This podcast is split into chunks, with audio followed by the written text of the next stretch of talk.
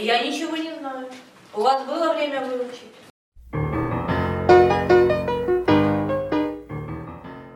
Итак, наша новая рубрика. Да, где мы будем рассказывать э, всякие вещи про тело человека, которые касаются каждого, потому что каждый их так или иначе либо испытывал, либо сталкивался. Вот, потому что это нам самим стало интересно, некоторые вопросы, и мы тут поизучали и решили с вами поделиться. Да. И начнем мы с такого физиологического момента, как хикап. Да, э, икота, которая должна перейти на Федот, всегда переходит. Что это такое, вообще почему мы это э, имеем и вообще какой смысл? Как ты борешься с икотой? Мой самый крутой лайфхак — это 11 маленьких глоточков воды. Он работает всегда. А надо вот так вот выгибаться, как жираф? Нет, ничего не надо делать. Кадык прижимал. Не-не, ничего не надо делать, не выгибаться, ни руки поднимать, ничего. Mm. Просто э, маленьких 11 глоточков прям подряд. То есть ты в это время не успеваешь вдохнуть 11 глоточков подряд без там остановок на подышать. И мне всегда помогает. Ну, бывает, что типа два раза приходится сделать, но все остальное, то, что там в детстве, вот это вот федота, 30, 30 секунд держать дыхание, это никогда не работало. Ну, дыхание, кстати, реально не работает, потому что все равно все, все равно содрогается все, да, да, просто без дыхания. А, и вообще, как этот механизм работает? Ну, вот мы обсудили, как можно с этим бороться, а теперь выясним, как оно появляется. Вследствие каких-то причин разных начинает сокращаться диафрагма. Диафрагма — это мышца, которая разделяет эм, брюшную и грудную mm-hmm. полость. И когда эта мышца сокращается, она как бы легкие, э, грубо говоря, придавливает э, грудной клетки и происходит э, выдох резкий, угу. но вместе с этим Голос. происходит сокращение голосовых э, связок.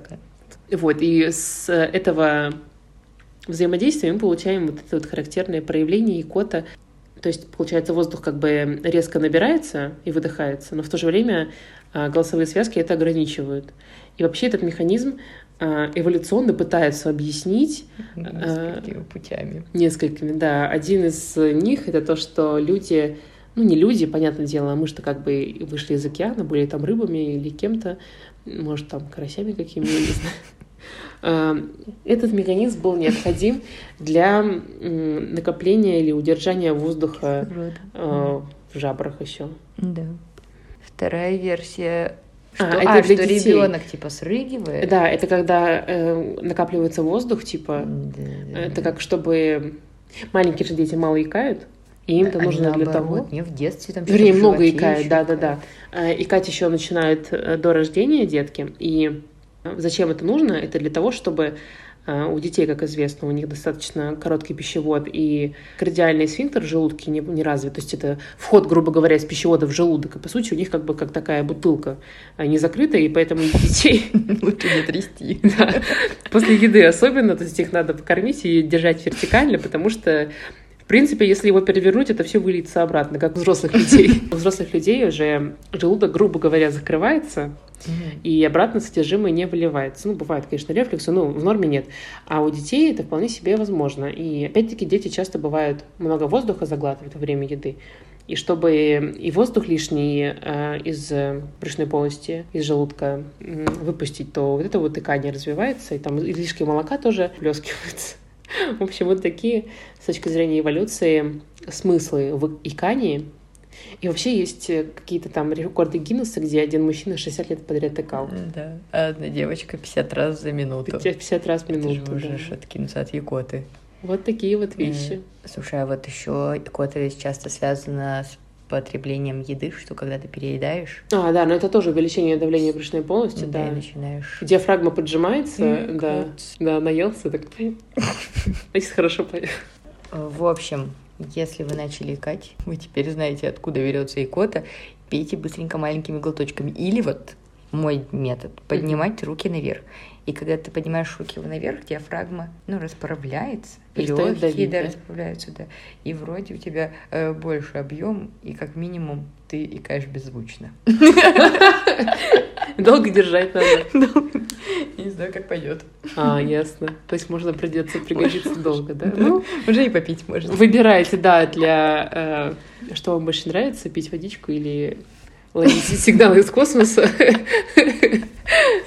Ваш выбор. И эволюционный, даже мы вам рассказали смысл, так что все теперь обрело смысл. Да. Но до сих пор это экспериментально не изучено. Да, до конца ничего не понятно, но вот у нас теория. есть целое поле для изучения. Да, для изучения икоты. Можно стать икотологами, если очень надо. хикаперы. Ну, хикаперы точно. Ned and так, следующий раздел. Который мы сегодня хотели обсудить, это, Зевота. да, икота и зевота. Да. Э, Почему же мы зеваем? Мы зеваем обычно, когда мы устаем, Хотим спать. когда мы хотим спать, когда рядом кто-то зевает. Ой, да, особенно. Механизм у этого такой, еще тоже опять-таки не доказан. Не доказано, ничего, Ничего не, доказано. понятно Мгм. вообще, неизвестно. Темный лес. Темный Мгм. лес. Но есть исследование последнее какое-то, а, которое доказало, что одна из э, как бы хороших черт э, зевания того, что понижается температура мозга. То есть мозг, когда он, грубо говоря, перегревается, ну, реально, когда увеличивается запрос метаболический у мозга, повышается температура этой крови, которая мозг питает. И, как правило, активная эта мозговая деятельность, она связана с уставанием, и опять-таки человек в это время начинает зевать, когда он много пользуется головой, когда много устал. да. И вот эта вот зевота, она вызывает а, сокращение жевательных мышц и увеличивает приток крови к шее. Что в свою очередь увеличивает приток крови к мозгу, то есть получается то, что эта кровь, она смещается более прохладной э, кровью из тела. Тема еще до конца не изучена, если появятся какие-то новые новинки, новые новости, мы вам расскажем обязательно. Да.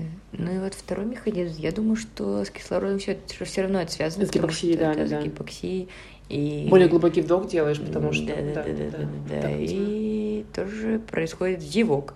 Поэтому вот когда в проветриваемых помещениях, когда свежий воздух, ты редко зеваешь. Да, да, гип- гипоксия, да, я вот даже из жизни это все Да. прослеживали, Но вот что... весь механизм последующий, когда мы возобновляем, переобновляем, чтобы больше и- К мозгу да, притекало, да.